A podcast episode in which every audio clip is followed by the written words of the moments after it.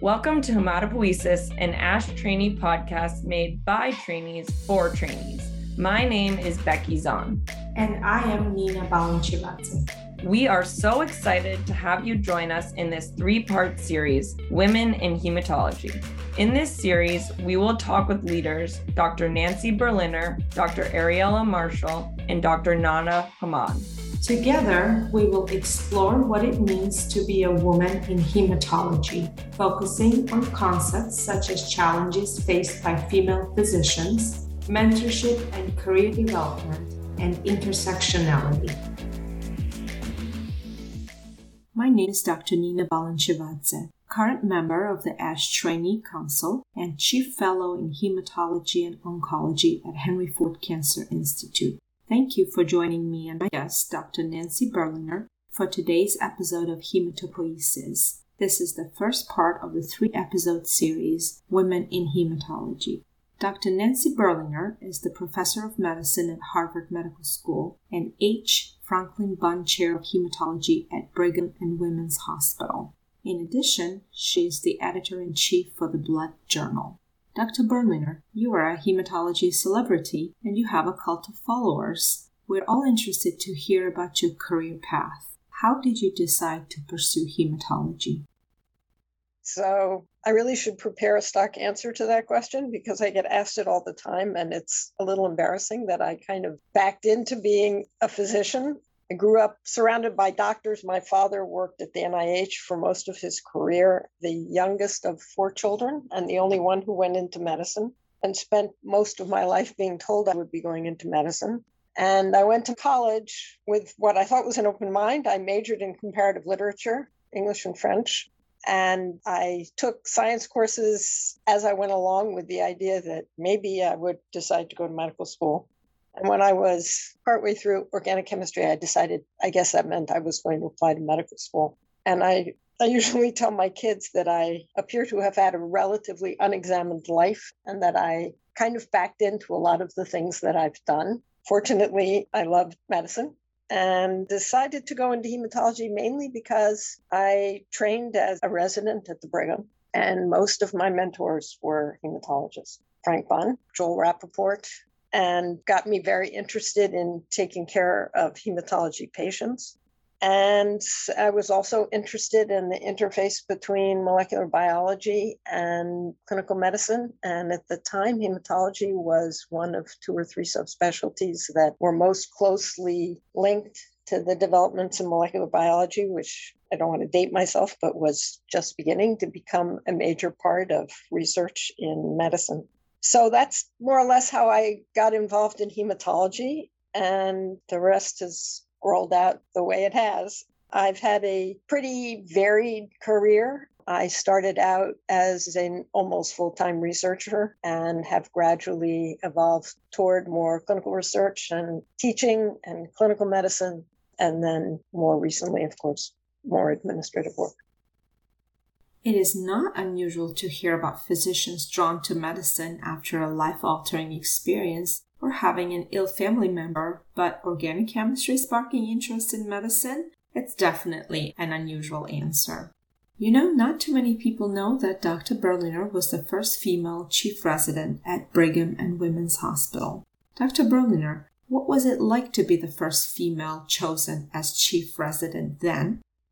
So it's really obviously it was very exciting to be the first female chief resident at the Brigham, but the women were a rather small minority of the House staff for many years at the Brigham. And what was most interesting, I think, about being announced as the chief resident was that all of the women who were on the House staff and all of my women friends who were married to House staff were thrilled and very excited and sort of couldn't stop saying enough about, about how excited they were. And the reaction among my male colleagues was total shock that was something that they had never considered as a possibility. In all the speculations about who would be chief resident, there was never a woman's name mentioned. And interestingly, although a lot of them were very close friends of mine, not a single one of them congratulated me because I think not because they resented it as much as the fact that they were completely shocked and they didn't quite believe it.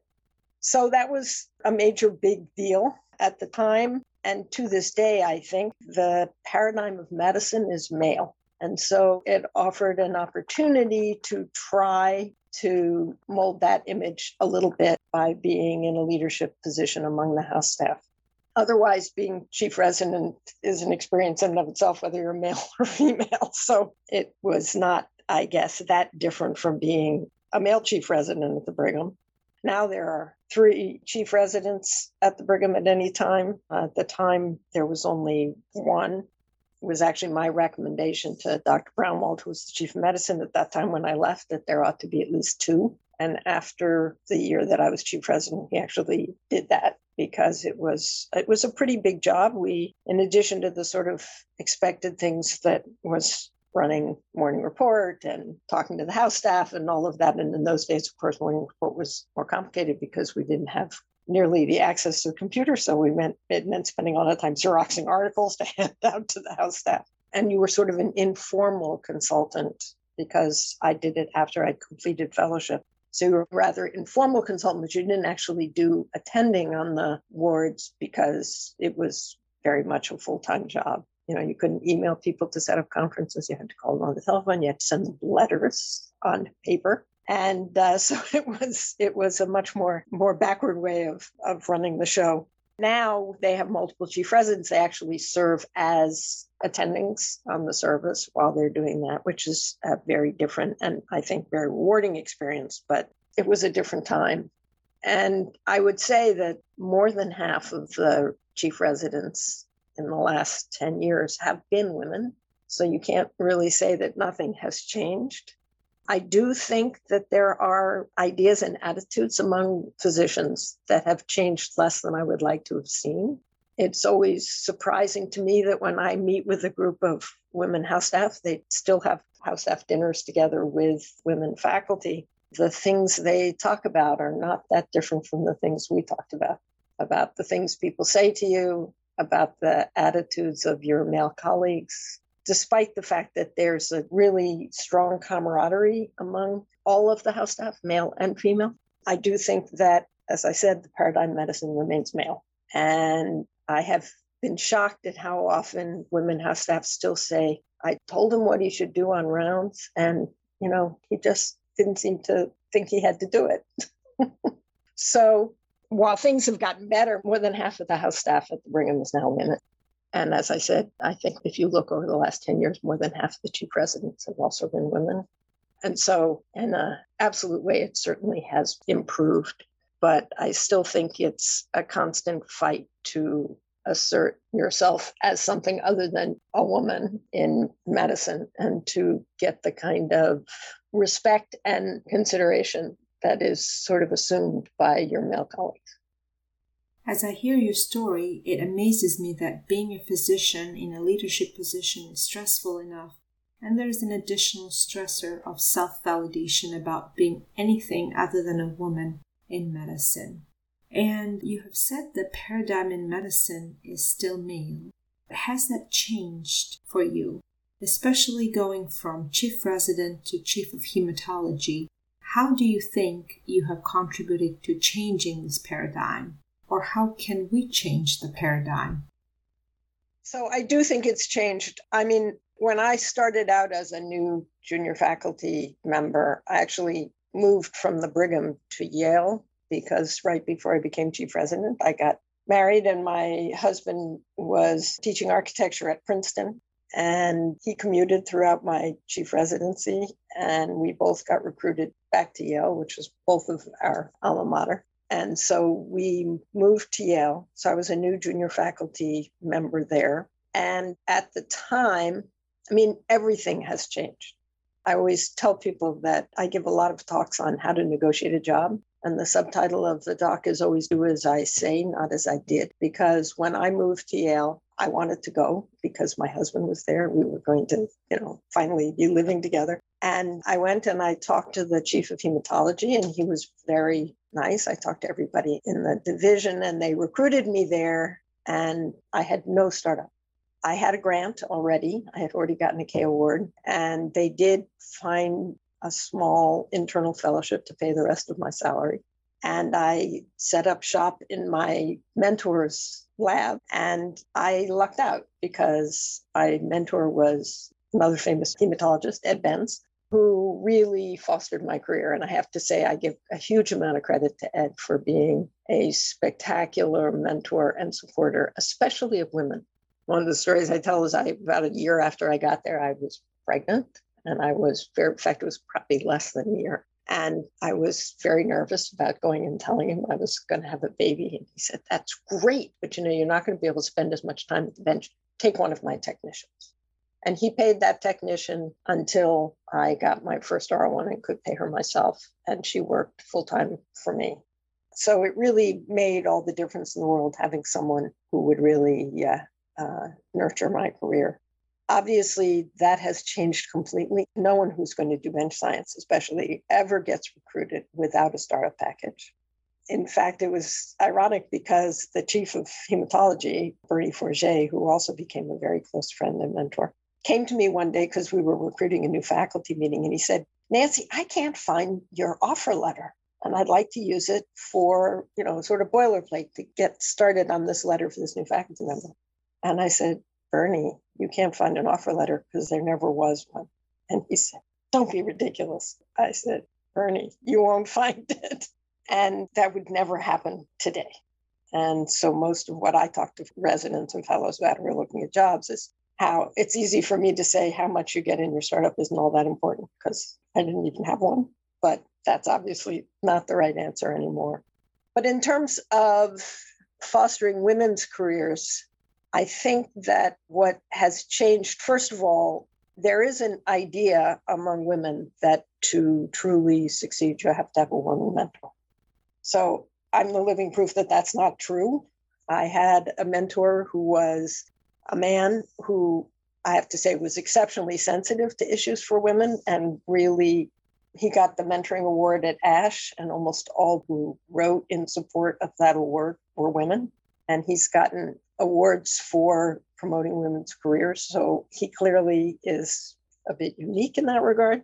But one of the reasons that most of the mentors of successful women in medicine in my generation were men is because there weren't very many successful women to be mentors. So I think one of the things that has changed is that there are women now who can serve as mentors. And that's been one of the highlights of my career actually is mentoring junior faculty and especially women junior faculty.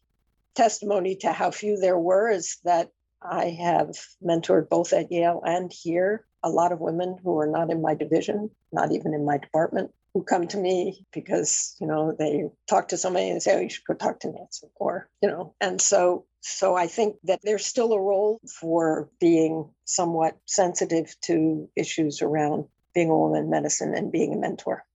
And then I guess I never expected to do this, but I guess the example of seeing women in leadership positions is encouraging to other women.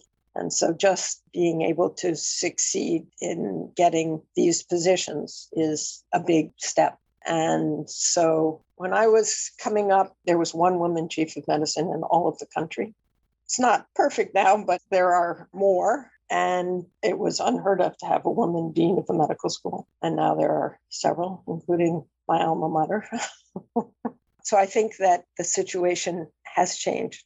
In fact, what's surprising to me is the situation has changed so much that I am most of the time thinking things are getting better and then completely blown away when the old attitudes emerge, despite the fact that people are surrounded by women, many of whom are extremely successful. And then, of course, I think the other thing that's changed is that there was a lot of lip service paid to sharing responsibilities for children and family and all of those things for a long, long time. But I actually think it is more a reality now than it ever was when I was coming up. Men and women share, but the default was mom. And when daycare called, they called mom. And, you know, you could be on rounds. And of course, a lot of physicians are married to other physicians, but I was married to someone in a completely different field. Doesn't matter. And in those days, it was, I think, much less equitably shared than it is for many people now. And that makes a huge difference. But I will say that most of my life, I've never felt like I had less than three full time jobs. I think you brought up very important topics. In your opinion, are women good mentors? And what advice do you have for women in medicine? How can one seek out a mentor or a sponsor? Or how is a sponsor different from a mentor? Well, so as I said, I was very lucky. I had a mentor that fulfilled all those roles. And basically, you know, not only was a phenomenal scientific mentor, but also really sort of nurtured my career, stepped in with the department. You know, I was the chief resident, which was great, but it also meant that when I went to Yale, they all said, well, you have to attend on medicine because you're chief resident, you have all this to offer, and blah, blah, blah. And finally, after a couple of years of that, Ed said she can't attend on general medicine until she's been promoted. And that was the end of it. so, and he did that without telling, you know, he basically did that independently, asked if it was okay with me if he did that, but did it without implying that I was complaining about anything. And similarly, you know, in those days you were on every committee, blah, blah, blah, blah, blah. But finding a mentor is a little tricky. My selection of Ed was pretty serendipitous. I went and talked to everybody in the division and heard about what they were doing. They heard about what I was doing, and Ed seemed like a good match. I didn't really know him, and I was incredibly lucky. I'd like to think it was instinct, but I don't give myself that much credit. So I can't really, like many things, how I got into medicine, how I chose it, all these things seem to me fairly lucky random choices. But I think the most important thing in finding a mentor is if you're in a scientific career, I always tell people to, of course, find a lab that's doing things they're interested in, but that their success is tied to finding a mentor that they can relate to. And in many ways, it's a personal response, personal reaction, and a sense of whether this is a fit for you. And when it isn't, I have advised people to change mentors because it's just not working for them. Even, you know, I've had people who were working with some very close friends of mine and they came in and they said, I, you know, I don't know what to do. I'm thinking of leaving science. I'm thinking of leaving this. I said, well, why don't you start by leaving the lab you're in and find someone else and see if that works well? And usually that does make a difference. Some people have many mentors, which is fine too. You know, there's some people who do actually have someone who mentors their research and someone else who sort of is their career mentor. I have been a long term career mentor for several young women who have been in labs doing things completely different from what I do and have other laboratory mentors, but who have come for career advice and help with job searches and things like that. So it's really a matter of personal style. But the one thing that is absolutely clear, and what I always tell people when I talk about looking at a job, is that if you're looking at a job and you're seriously considering going there, one question you have to establish in your mind before you consider it is who is going to be my mentor?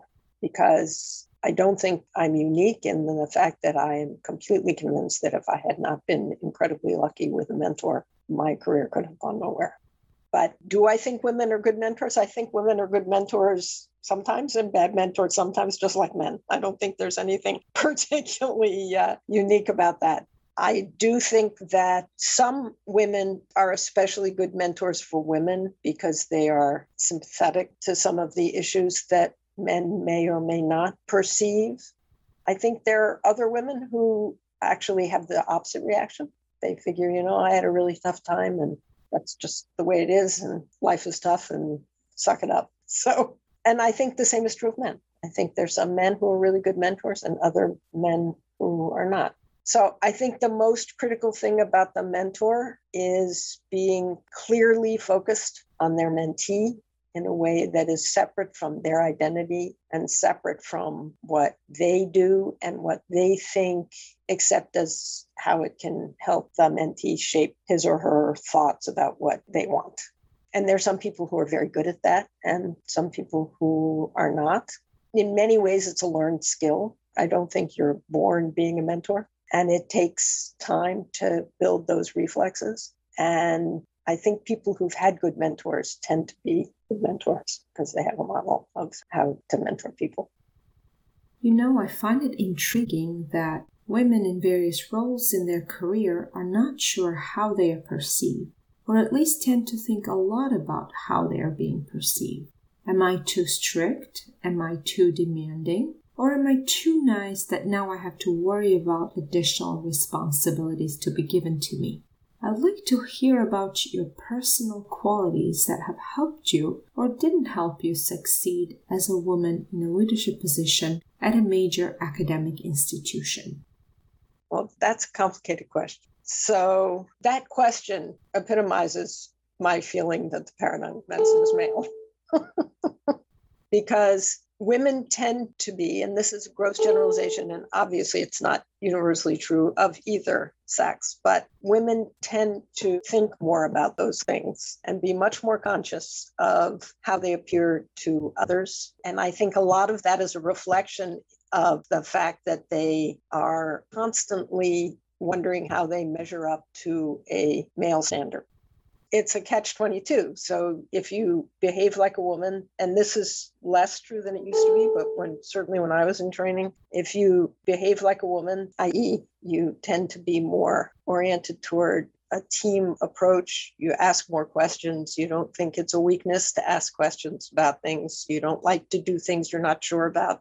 Then you worry that people are going to perceive you as being incompetent because you're always double checking what you're supposed to do in a given situation, which is actually very healthy, especially in a training environment, and is actually very good for the patient rather than deciding that you can't ask a question and going ahead and doing what you were thinking of doing and probably was the right thing to do, but you're just not that confident.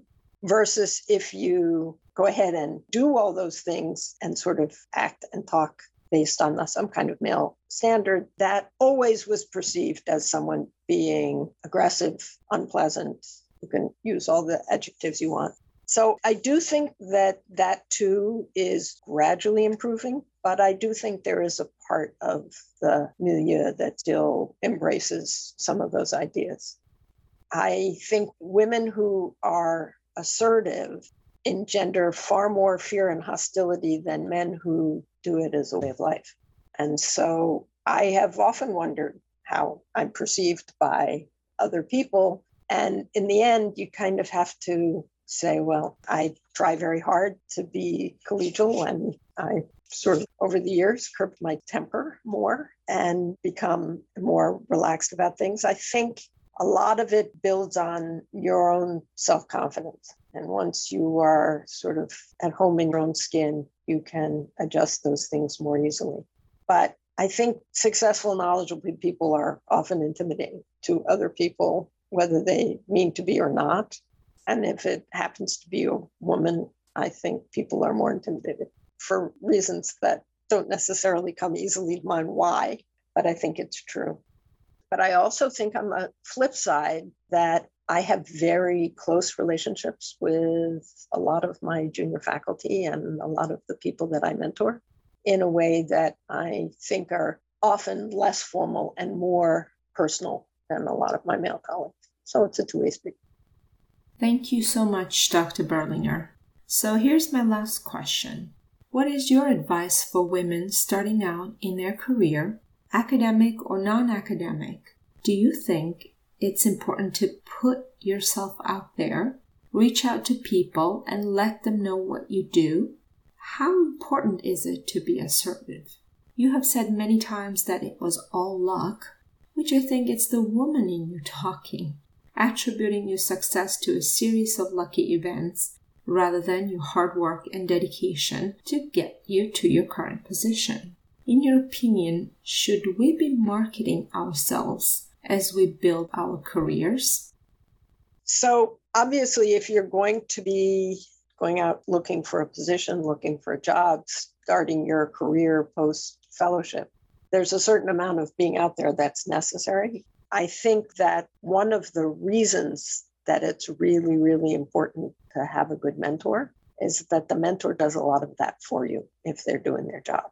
So if you have someone who suggests your name to give talks, suggests you for a study section, encourages you to do X, Y, and Z, that really makes a huge difference in getting recognition. I think if you're in sciences, you get an opportunity to put yourself out there by writing abstracts. and presenting at meetings. And actually, in many ways, I know people are frequently disappointed when they get a poster instead of an oral, but in many ways, a poster session is a great way to make connections and meet people and find people that are doing similar things to you and allow you to set up collaborations and things like that. Clinically, I think the same thing applies writing chapters and all the things that people say well they're just swallow up a lot of time and they're really not the things you should be focused on. I actually don't agree with that. I think early on, you get a lot of recognition for co writing chapters with your mentor or writing chapters for other things. Obviously, you don't want to spend your life doing that, but I think a couple of well placed publications of that sort gets your name visible. But I think it's very difficult, and I know it's especially perceived as being difficult for women, but I think it's actually difficult for men and women to sort of promote yourself. So it's always good to have someone who's behind the scenes promoting you instead. But I do think you need, especially in academics, either clinical or, or research in academics, you do need to have some measure of name, face, whatever recognition, Zoom recognition to make that happen. In the course of looking at jobs, you do get an opportunity to do some of that because if you apply for a job and your CV interests the people who are hiring, you'll have an opportunity to go and work Zoom and give a talk and sort of introduce yourself to people. But I think there is a certain amount. I was very reluctant to do a lot of that, especially again in the early days when you have a new career and you're just setting up your lab, and frequently at that point have a new baby and, and a family to take care of. And I do think that that's something that remains as a difficult thing in getting yourself out there. I know when I was a faculty member in the early stages of my career, I went to the ASH meeting and otherwise I didn't travel because I had little kids and I had too much going on and my husband traveled, but we traveled as a family on vacation. I did virtually no business travel. And I remember when I was recruited to Harvard and they were trying to appoint me I must have been called five times by the person who did the appointments and promotions. Are you sure you don't have any more international talks you can put on your CV? And there's this irrational idea that the way you prove yourself is by being invited to national and international talks. I said, no, I raise kids. So I do think it's really hard to promote yourself that way. It's very hard to be a self starter in that. But in the long run, it's probably to your advantage, at least to some extent, to get out there. Thank you so much, Dr. Berliner, for taking time to talk to us, to share your words of wisdom. I'm sure our early career physicians will find your advice very useful and will continue to build on the strong foundation laid down by amazing women physicians like yourself. Thanks again. And I'd like to thank all our listeners for tuning in.